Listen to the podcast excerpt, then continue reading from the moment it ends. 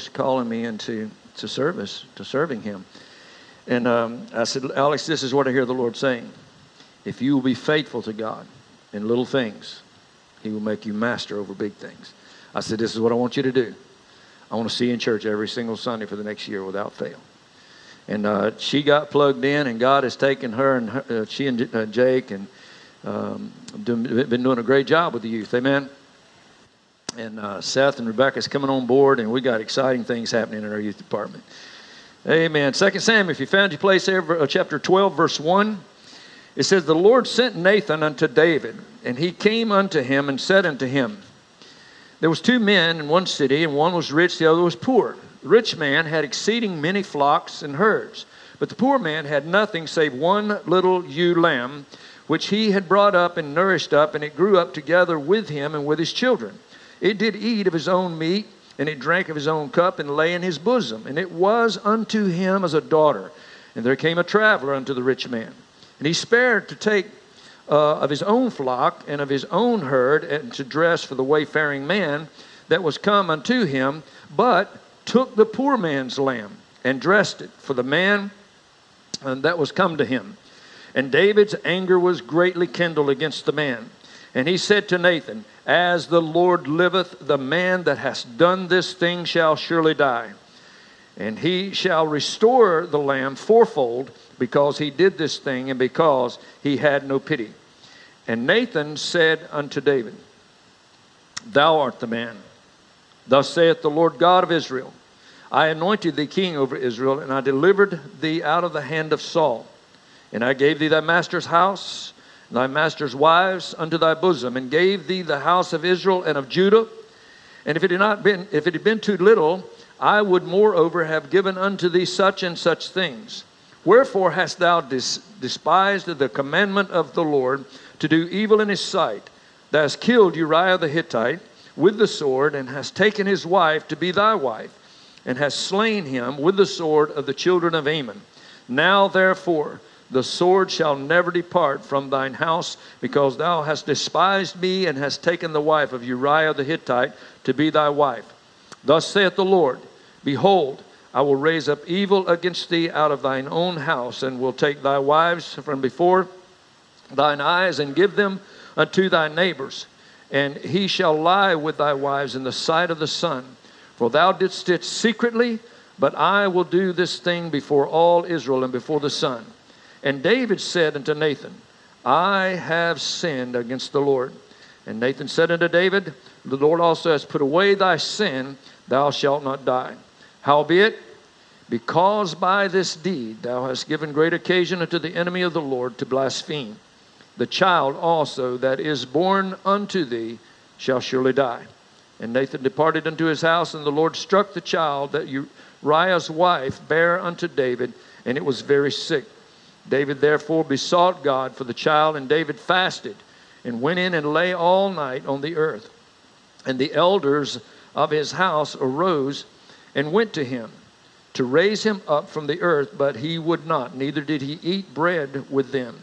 And it came to pass on the seventh day that the child died. And the servants of David feared to tell him that the child was dead, for they said, Behold, while the child was yet alive, we spake unto him and he would not hearken to our voice. How will he then vex himself if we tell him that the child is dead?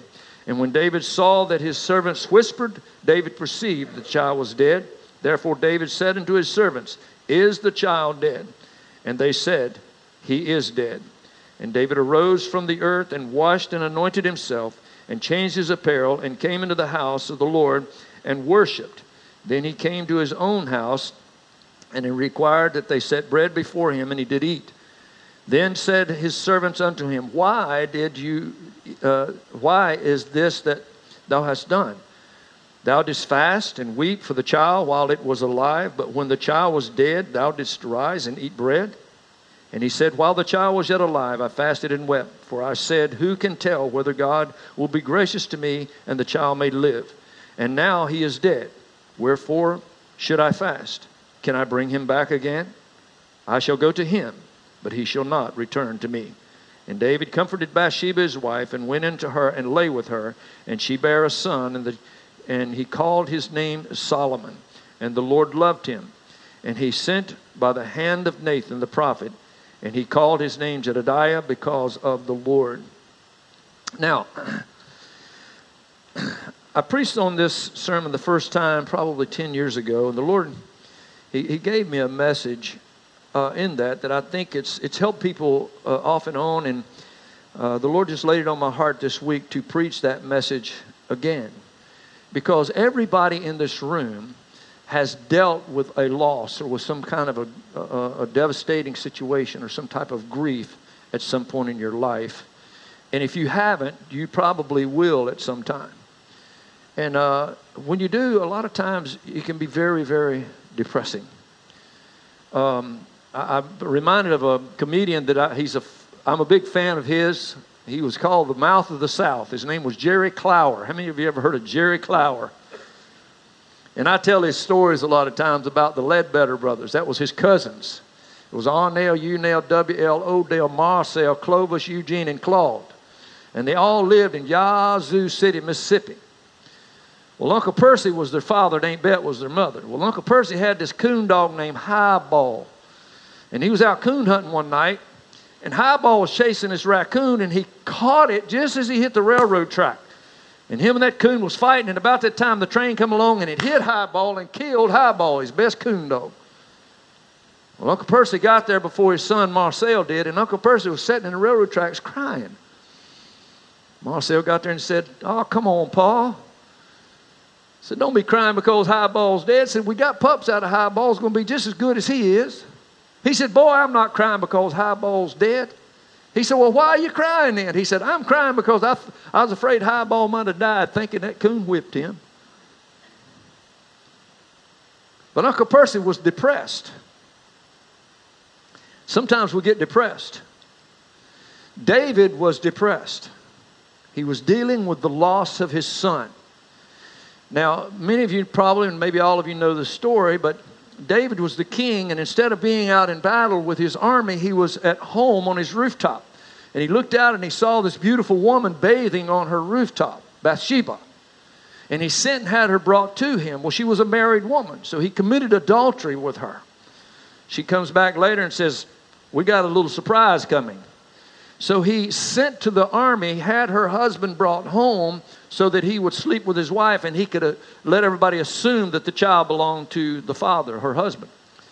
Only Uriah was an honorable man and he wouldn't go into his wife. He said, Is it right that my comrades are in battle, laying and sleeping in tents, and I am with my wife? It's not right. So he slept outside. So the next day he gets him drunk, thinking he'll go in drunk and sleep with her, and still he wouldn't. So he sends Uriah into battle with a message for the, key, for the, for the general.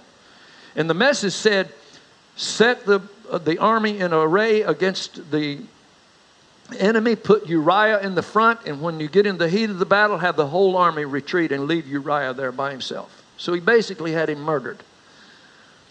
And that's when um, he thought he he had everything covered up. That's when Nathan the prophet came to him and told him this story and says, You're the man, David because you've taken the wife of Uriah the Hittite and you've slain him with the sword of the children of Ammon. And then he tells him all these things that's going to happen to him. So David is in a he is in the deepest level of sorrow we can probably imagine. I think the most unnatural thing for a parent to ever experience is the loss of their child. It's not natural for you to outlive your children. And, I, and that's the kind of thing that we don't even want to think about, that kind of thing. But he's having to deal with the loss of this son. Not only that, but he's having to deal with himself. Because who is to blame for this? And he's laying there on his face for seven days, knowing that I have sinned against God. And so he's having to deal with all this guilt and shame and all this condemnation that he's bringing on himself. It would be one thing to have lost your child, but it's a totally other thing to know that it's all my fault that this has happened. But David got through this. And the message I want to bring this morning is that anyone can get through the loss of whatever it is. You know, this is a story about the loss of a child, but sometimes you can lose a friendship that can just devastate you. You lose your job, your career, or maybe one day you wake up and you're getting really old and you feel like life, life is over and you basically have lost your life and all your dreams. And there's a lot of things that can devastate you and throw you into a tailspin, into depression. We go through all kinds of different disappointments. And this message today, I think, can help you find the road to recovery. So I've titled the message today, The Road to Recovery. Let's pray before we go into the Word. Father, today, Lord, I just feel like you've placed this on my heart for somebody here. More, Lord, maybe other people that maybe they're going to go through something in the future and they need to know these steps to recovery. And so, Lord, I pray that you would just get this message across to the people that need to hear it the most. Lord, may we can hide it in our heart, Lord, so that at any time, Father, we experience disappointment or setback, Lord, or loss. God, we know the steps that we can take to recovery. So, Lord, I pray this morning for the anointing of your Spirit to come, Lord. Help me preach this word with your, with your blessing now. In Jesus' name, amen. Now, psychiatrists have identified five steps to learning how to deal and live with loss. Um, it's important to note that not everyone goes through all of these steps, and there is no pre described order that you go through them. But dealing with setback, it's as unique as your personality. Everybody deals with things differently. Some things that devastates one person, it won't affect the next guy. You know, so we deal with things differently. If you get somebody, for example, that's really easygoing and they kind of take life as it comes, you know, they're going to deal with that in a different way than somebody that's very passionate and they just let everything out, you know. Because if you're going through a hard time and you're very introverted and kind of easygoing, laid back kind of a guy, what you're doing is bottling it all up. You're a ticking time bomb. Because it's like blowing up a balloon, brother. You can't put so much air in that thing, and it's going to pop on somebody. Amen? Usually you blow up on somebody that didn't even deserve it. But then you got the other guy, he's very passionate. He just lets it out on everybody. He's grumpy all the time. Huh? Because he's just depressed and he's just down all the time. He's just letting it out on everybody all the time. Actually, that's healthier for him. It's not so good for the guy that's getting it all the time, you know, but especially if you got to live with them. Amen. Sometimes it's a learned behavior, sometimes it's the environment that you grow up with. You have to understand the symptoms of sorrow, though, if you're going to find a way to be happy again, to have a joy filled life. And so I think it's good to look at these five steps of their normal steps of grieving process. It's denial, anger, bargaining, depression, and acceptance is usually the five steps. If you go through a healthy cycle of how, how you deal with loss, the first one is denial. It's the stage of shock when something has happened or when the reality of something hits you. You know, you've lost something, whatever that might be. In David's case, it was the loss of a son. It's when something overwhelming happens and it seems like life just suddenly becomes meaningless. Some of you may have experienced that. I have been through stages in my life where things like that have happened. It's just like, what's the point? Life really doesn't have any meaning. Now, David is laying on his face for seven solid days fasting. It's pretty obvious he has had the wind knocked out of him. He is very depressed. He's in the depths of sorrow. And in, in moments like that, you wonder if you can go on. You wonder if you even should go on. Because there's nothing in you that wants to go on. You are totally devastated. But denial actually is a good thing because it's a safety mechanism that's built into our system. It's, it's a type of self preservation. What denial does is it only lets in the things that I can handle right now. So you basically just shut down unknowingly, unwillingly. Now, as that subsides, then you start the questioning process.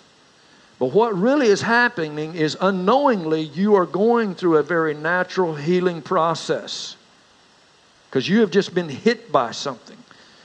And at first it's denial, but then the true feelings of what has happened begins to soak in. And we don't always deal with those things, like I said, the same way.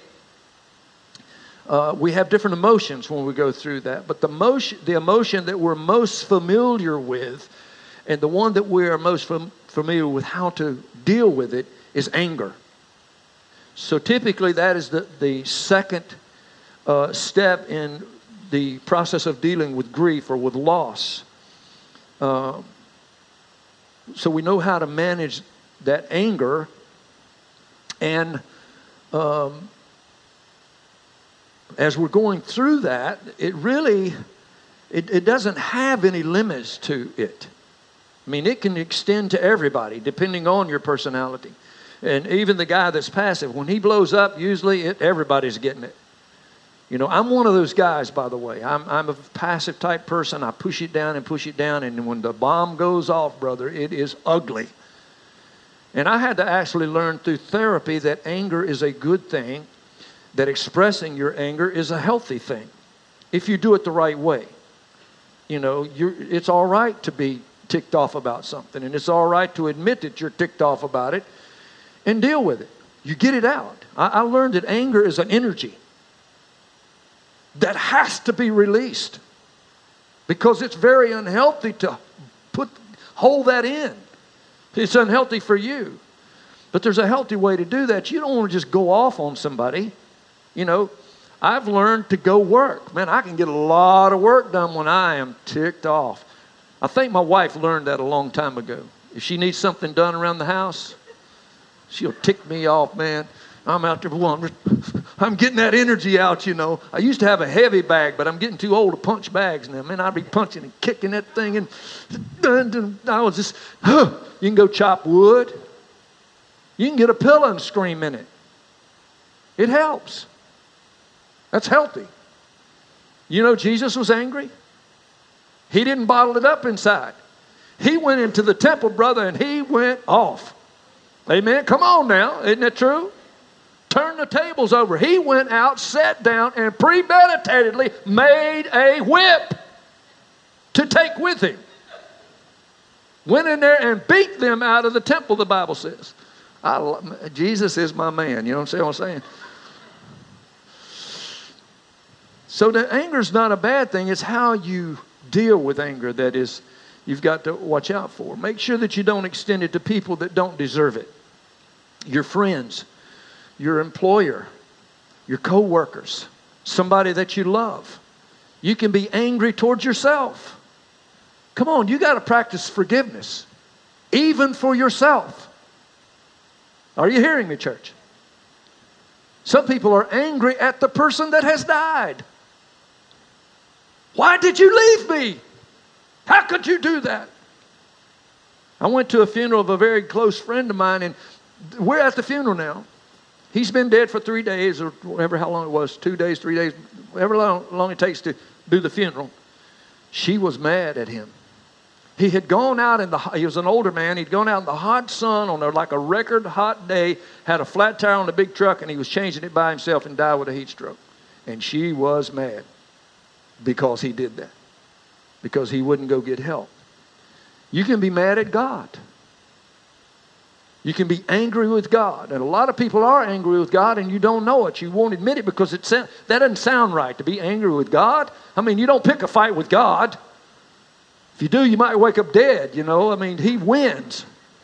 Kind of dumb he's going to fight God, you know. But can I just tell you, God understands. He knows you're mad at him, whether you admit it or not.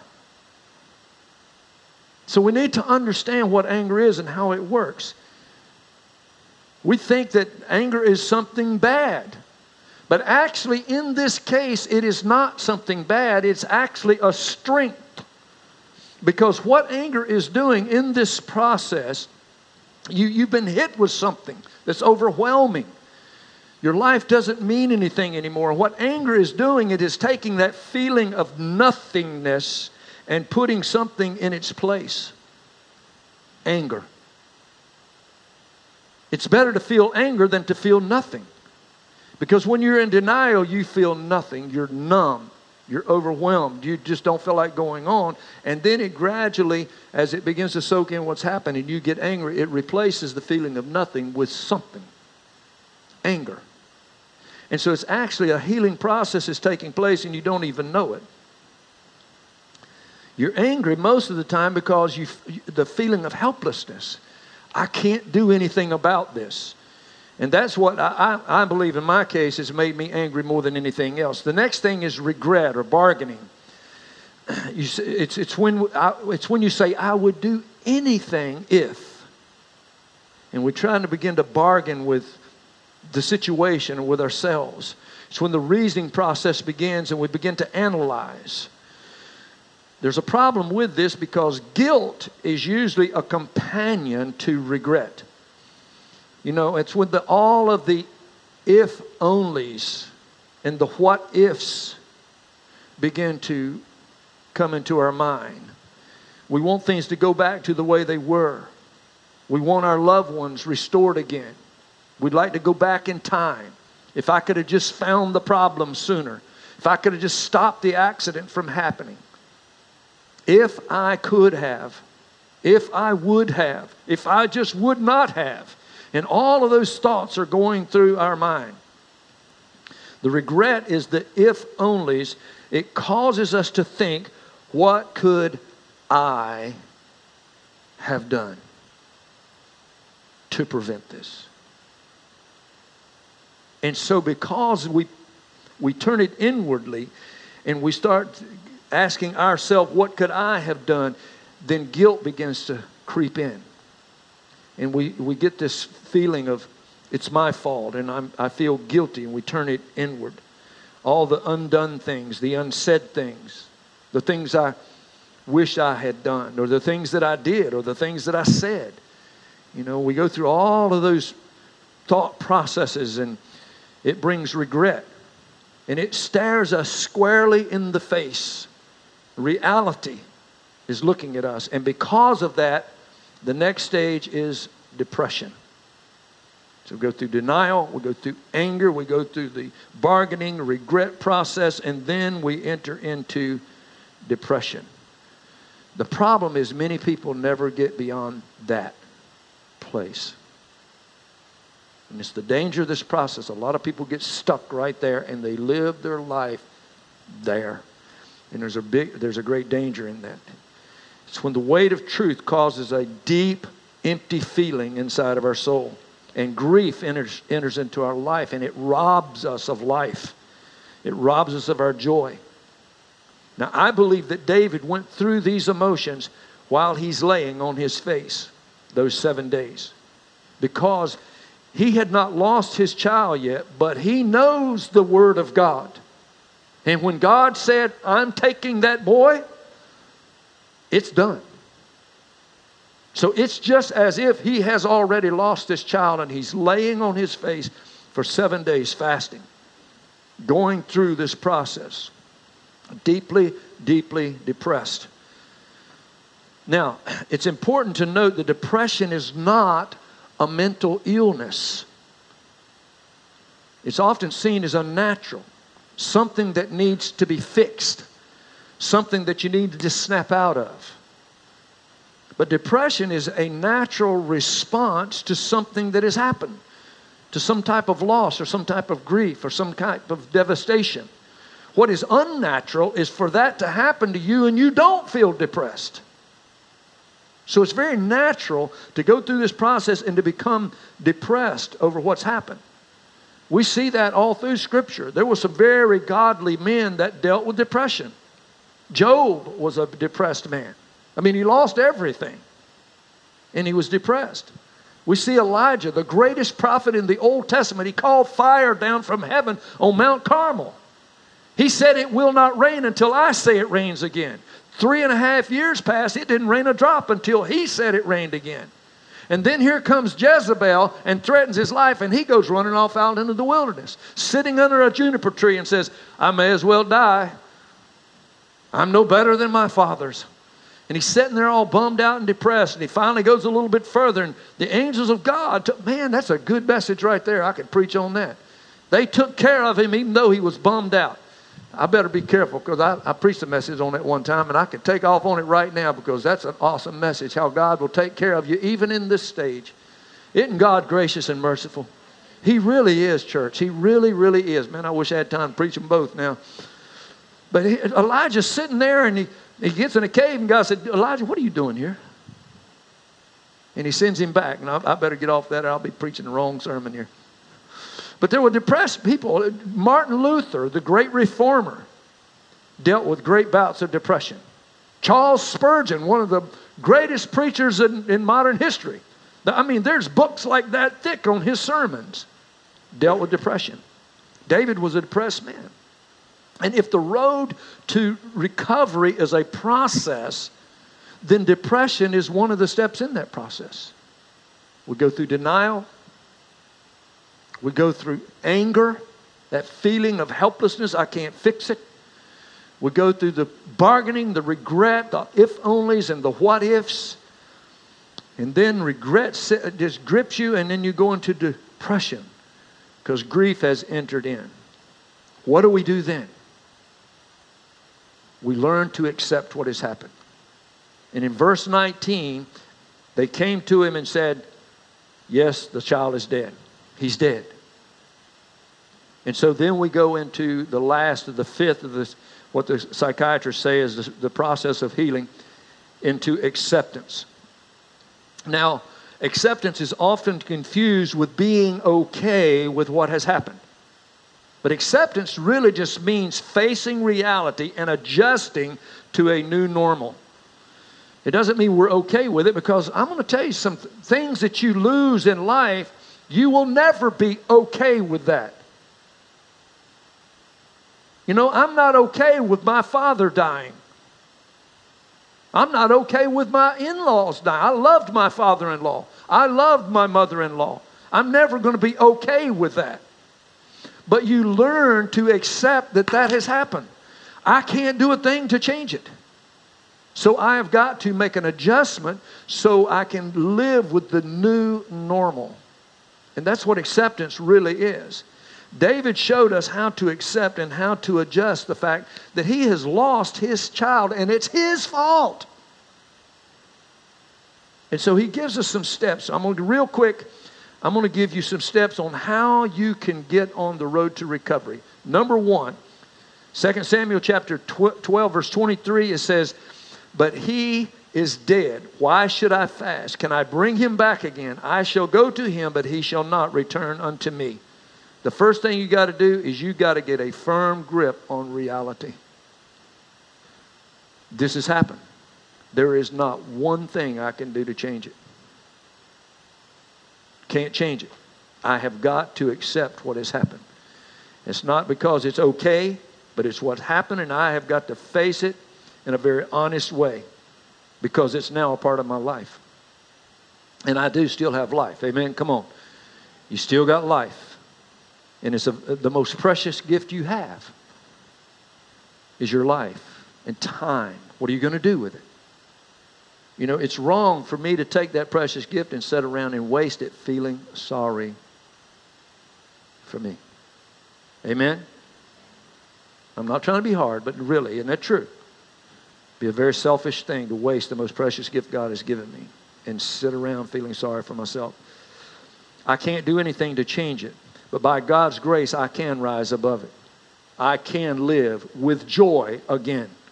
And you need to understand that. That's what really acceptance is. I can live with joy again. I'm going to get beyond this. With God's help, I'm going to get beyond it. Number two, get up from your bed of sorrow.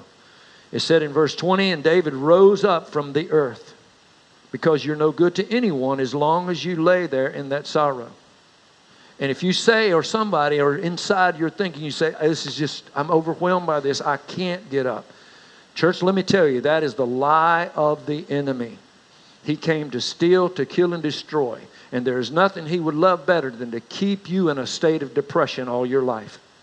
Did you know one out of four people in, in America is on a mood altering drug because they cannot deal with life? Let me tell you something you can deal with life. And you don't need dope to do it.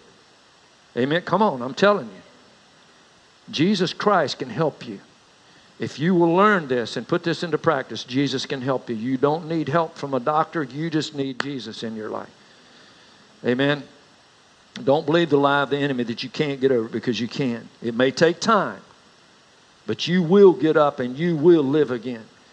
The Bible says, I can do all things through Christ who strengthens me. But you have to, li- listen, you have to pick yourself up because nobody else can do it for you. They tried to get David up, and he said, No. And he laid there for seven days, refusing to let them pick him up. But after this was done, he had gone through this process, he picked himself up. And he got up off of the earth. He got up out of his bed of sorrow. Nobody else can help you. If they could, they would have already. They would love to help you, but nobody can do that for you but you. The third thing is you need to be cleansed from your shame. It says in verse 20, David rose from the earth and he washed. Washing is a sign that the old thing is gone and the new is here. And Jesus, brother, if he puts your sin as far as the east is from the west, never to be remembered again, if he put it under the blood, it's gone. You need to be cleansed from that from the shame, from the guilt, from the, all the what ifs, or the if I would haves, and all that. You need to be cleansed from that. Romans 8 1 says, There is now, therefore, no condemnation to those who are in Christ Jesus, who walk not after the flesh, but after the Spirit. You're not condemned. Stop condemning yourself. 1 John 1 9 says, If we confess our sins, he is faithful and just to forgive us of our sins and to cleanse us from all unrighteousness. Now, listen, if Jesus cleaned me up and I'm implying that I'm still dirty, that would be an insult to him. Amen? I'm, t- I'm calling him a liar in essence. No, Jesus said, I'm clean. So you need to just be cleaned from the shame. Refuse to live under the shame of your past mistakes. Begin a new way of thinking. Put negative thoughts out of your mind. The Bible says, Be ye transformed by the renewing of your mind. The Bible says, Though we walk in the flesh, we do not war after the flesh. For the weapons of our warfare are not carnal, but they're mighty through God to the pulling down of strongholds, casting down imagination. Start thinking different. Think positive. Brother Jesus, I'm, I'm on the winning team. The Holy Spirit dwells in me. All that stuff is behind me. And you may find somebody, it doesn't matter what kind of life you lived, you may get down the road and you've been a, just a, a, a, terrible person all of your life and you're living under that burden and under that guilt, and people won't let you forget it. All right? No, that old person, the Apostle Paul, you know who wrote Romans 8 1? It says there's no condemnation? Paul, who murdered Christians. And he, he writes in one place, I have wronged no man. I remember hearing a preacher preach on that one time. He said, Wait a minute, that is a lie. You stood and held the coats for the men that stoned Stephen to death. How can you say you've wronged no man? And he said, The Spirit of the Lord rebuked him. He said, Don't talk about my servant like that. That man died on the road to Damascus. The Apostle Paul was a different man. So, yeah, maybe you've made a lot of mistakes in your life and you've really made some bad choices and you can't forget it and people won't let you forget it. If you come to Jesus Christ and He puts that under the blood, that old person is dead. You are now a new creation in Christ Jesus. Old things pass away, and behold, all things become new. And you need to live in that and walk in that.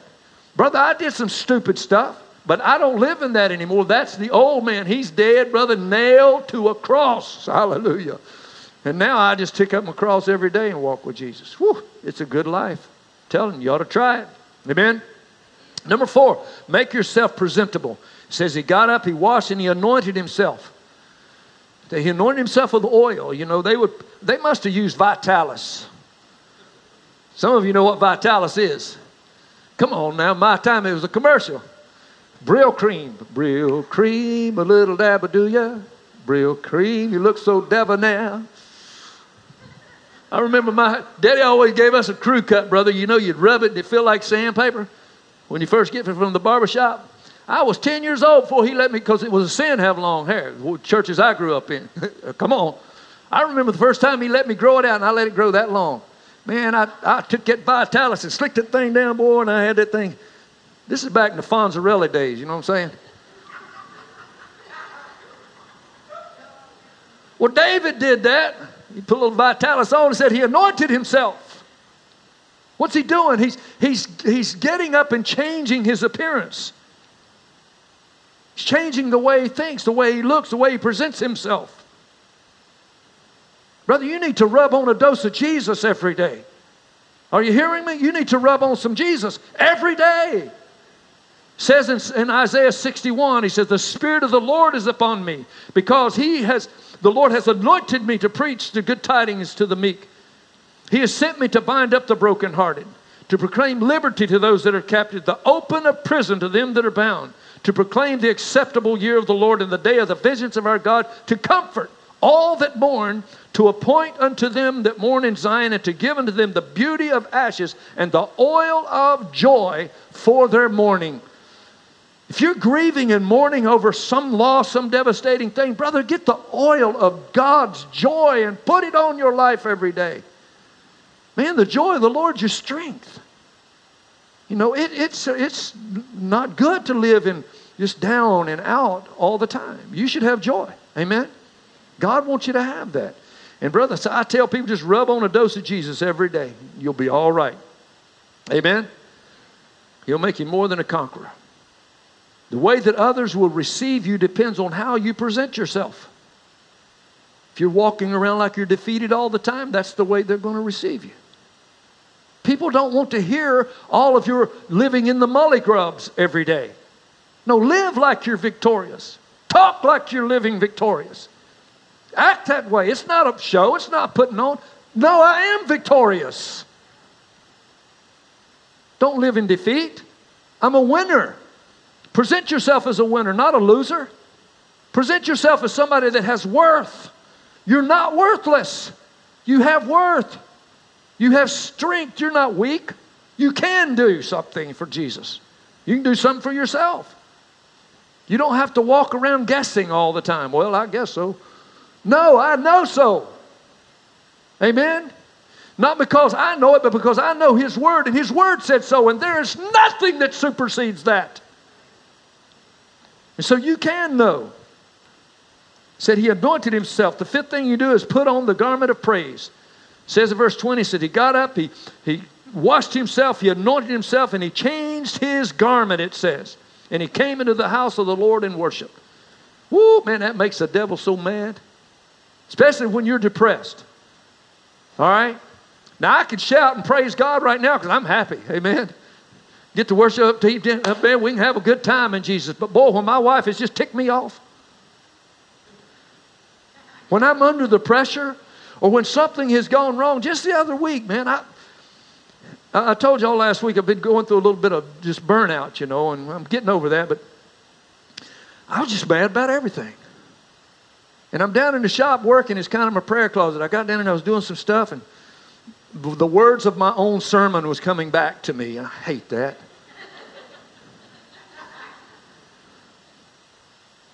You know, and the, the song Amanda sings, or whoever sings, thanks a lot. I'll worship him in the storm. Do you sing that? Who sings? Which one of them sings that song, Hunter? I will praise him in the storm. Come on, think now. Huh? All right, it's on the radio then. All right, you're off the hook, boy. I was going to get you.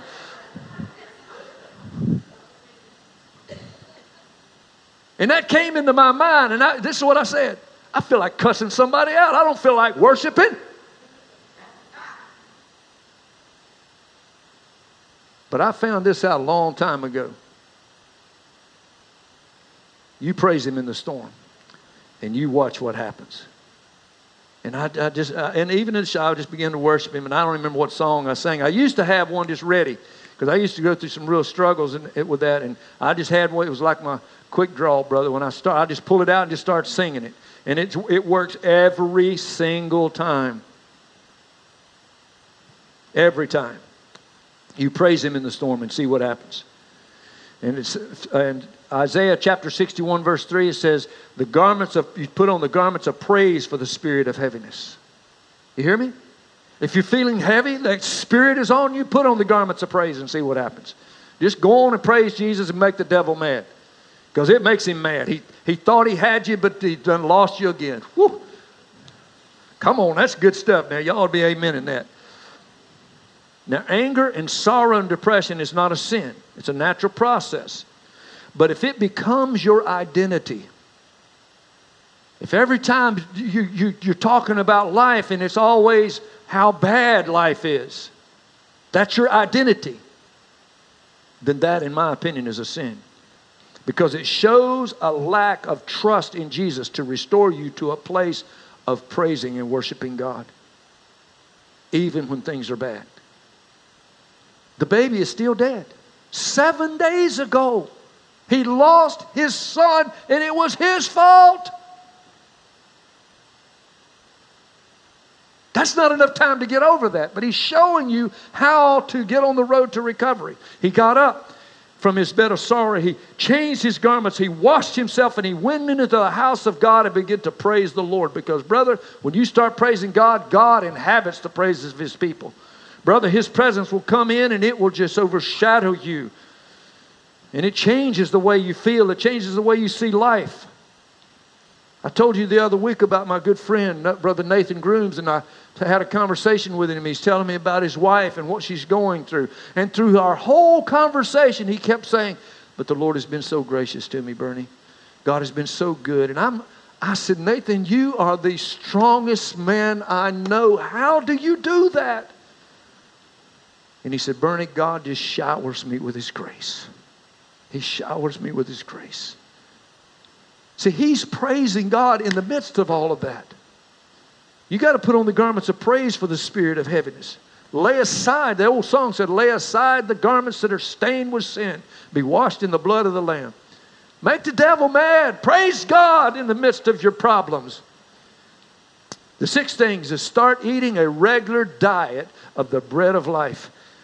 Verse 20 it says, And they came into his own house, and when he required, they set bread before him, and he did eat. Can I tell you something? You can't get in this book and read every single day and stay depressed. You can't do it. If you'll get in there and eat a daily helping of the bread of life, you will not live in depression.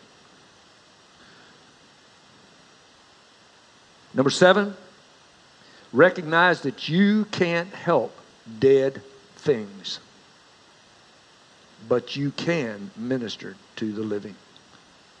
Verse 23 But now he is dead. Wherefore should I fast? Can I bring him back again? I shall go to him, but he shall not return unto me. And David comforted Bathsheba, his wife. You see, there was somebody else hurting over here. David's laying there. It's all my fault. He is in the absolute deepest place of sorrow I can imagine a man being. But he got his eyes off of himself. This thing is dead. My son is dead. It's not a thing. My son is dead. What can I do? Is it going to do me any good to fast? Can I bring him back again? No, I'll go into the heavens where he is. I will go where he's at.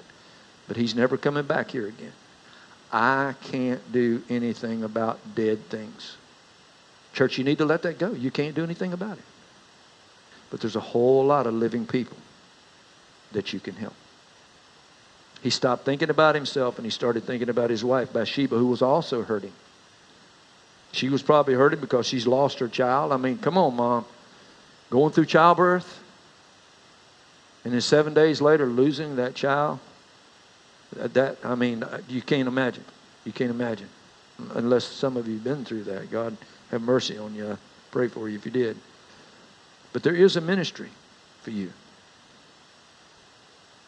You don't have to look very hard to find someone that could use your help. Something that's living that could use your ministry. The last thing, number eight, you will be fruitful again. It says, Then David comforted Bathsheba, his wife, and went into her and lay with her. And she bare a son. They called his name Solomon. And the Lord loved him. See, a lot of times we think because things are devastating, I'm so devastated, you think you will never get beyond that. But there is a process that you need to go through. It's a healing process. If you've never gone through something like that, I'm so happy for you. But someday you might. And I just felt the Lord is to bring this to you this morning and show you some steps of how to deal with this. Or maybe you can help somebody else deal with that. But you need to know that no matter what happens, you can be fruitful and will be fruitful again. Amen? Amen. Worship team, we're going to get up here and praise the Lord. That's the way we're going to end this this morning. Because we need to praise Him. Amen? No matter what's happening. Praise God. I want us just all stand. We're going to have a worship song of some kind. Give me something good, guys. And uh, then I'm going to open the altar if anybody needs prayer this morning. Maybe you've been struggling with something. You just want to just lay it down. The altars are open to you. We'll be glad to pray with you. But listen, the message this morning is mainly not for what somebody can do for you, but what you can do for yourself. All right? And I hope that God gives you the strength to process these things in a very healthy way and to know that God, brother, God is for you. Man. Amen. I don't. I feel giddy inside. I, is that wrong to feel that way after a sermon like that? I don't know. It's exciting to me to know that Jesus is going to help me through every situation. Do you love Jesus? Come on, really? Amen. I believe that, Nancy. You got the joy of the Lord on you, girl. I remember the day that girl got baptized in the Holy Ghost. She come in here from a Joyce Myers conference, and my goodness, she was a mess. she was tore up now, I'm telling you. I was trying to talk to her. She couldn't talk. I mean, all she could do is pray in the Spirit. Amen. And then Jane James, brother, has been full speed ahead and steady she goes ever since that. Amen. Amen. Well, you're an inspiration for all of us, Nancy. God bless you. Amen. Thank you for listening to this message. We hope you are blessed and encouraged by it.